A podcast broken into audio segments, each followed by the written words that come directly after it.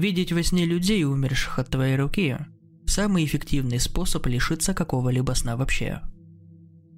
Я только что вернулся из Афганистана, прошло не так много времени. Восемь недель, если быть точным. Ах да, трое. Вы знаете, на какой вопрос я сейчас ответил? Двое мужчин и ребенок. Если уж совсем честно, их должно было быть четверо. Когда мы проводили зачистку здания, я заметил кучу тряпья на полу. Отпнул ее с пути ногой, и что-то мягкое с глухим стуком покатилось по полу и принялась плакать. Мать метнулась к нему и подняла своего ребенка. Наши глаза встретились. Мне доводилось встречать взгляды мужчин, которые жаждали убить меня. Но в ее глазах не читалось желание, чтобы я умер. В них застыла жажда моих страданий. Зрительный контакт прервался, и я осознал, что слышал крики двух мужчин совсем рядом. Кричали на двух языках. Все, что я разобрал на английском, было «брось нож». Другого языка я не понимал, но и без того было ясно, что там одни угрозы.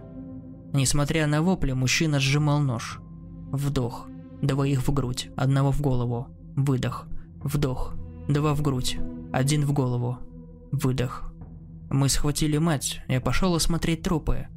У мужчины с ножом только одна пуля в груди. Куда же попал второй выстрел? Я посмотрел вперед. Вот за ним совсем еще ребенок не старше 12, мертвый, с дырой от пули в горле. Я попал в еремную вену.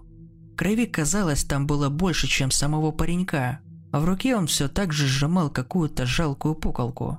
Револьвер 38-го калибра. Я все никак не мог вдохнуть снова. А в ночь перед этими событиями мне в последний раз довелось поспать. После той операции меня бесчисленное количество раз допрашивали. Они спрашивали, заметил ли я тогда подростка, целился ли я в ребенка. Короче говоря, я не виновен. И это главное, правильно. Я вернулся на родину к своему жирному американскому фастфуду. К своей семье, к своей беременной жене. А я наконец-то взглянул ей в глаза и я хотел бы, чтобы она при этом никогда не увидела моих. Не прочла в них всего того, что я совершил. После того, как она не видела меня целых восемь недель, над нашими отношениями будто нависла тень. Я прилип задницей к компьютерному креслу, и комната наполнилась голубым свечением монитора. Мои глаза болели. Я проводил почти все время на Reddit, YouTube, Pornhub. Я снес свой аккаунт в Фейсбуке.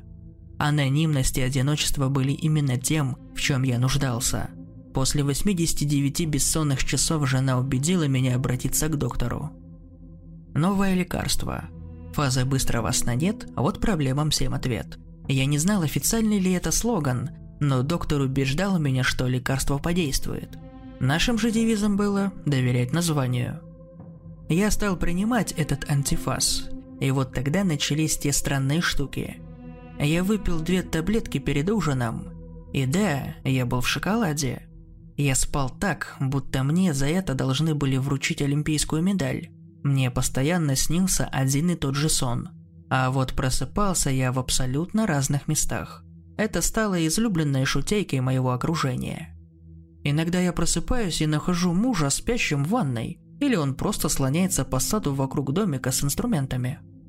Им всем весело, если бы они только знали, что за сон я вижу в это время, никто бы так не веселился. Никто бы не стал потешаться над убийством 12-летнего мальчугана. К тому же была проблема с антифазом. Я не мог проснуться и избежать от этого сна. Я был вынужден переживать его от начала до конца. И когда мое сознание не выдерживало, я оказывался вне своей кровати. Со временем доза в две таблетки перестала действовать. Мне пришлось глотать их по три, потом по четыре. А потом у меня начались галлюцинации.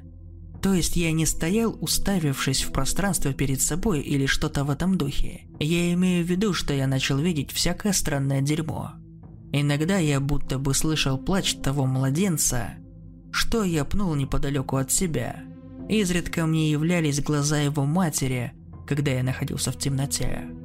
А тем местом, в которое я вообще больше не мог глядеть, стало зеркало.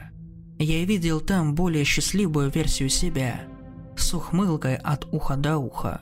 Поначалу я думал, что это я и есть. Думал, что и вправду счастлив. Но потом я... Он... Это схватило канцелярский нож и полоснуло по руке. Когда я посмотрел вниз, то ничего такого на моих руках не оказалось. В последующие разы я оставлял на себе эти отметины. Срезал маленькие полоски кожи и смывал их в унитаз. Другой я всегда отвердил мне носить вещи с длинными рукавами, потому что он не хотел, чтобы кто-нибудь увидел наши шрамы, и я слушался. Неделями я сторонился зеркал до тех пор, пока не увидел, как плачет моя жена. Она стояла у зеркала и повторяла, что он продолжает резать себя. Я спросил, кто, но она не услышала. Я кричал, но она просто продолжала вглядываться в зеркало. Тогда я проследил за ее взглядом, чтобы узнать, не видит ли она того, что видел я. Там был все тот же зловещий близнец. Но на сей раз он не улыбался. На его лице застыло карикатурное выражение раздражения, брови нахмурены. Одна из тех рожец, которые действительно потребуют стараний, прежде чем вы сможете так исказить лицо. Я даже не успел осознать происходящее. Он перерезал ей горло тем же канцелярским ножом. И когда кровь полилась потоком, я снова проснулся в саду у сарая с садовым оборудованием. Это лечение вышло из-под контроля.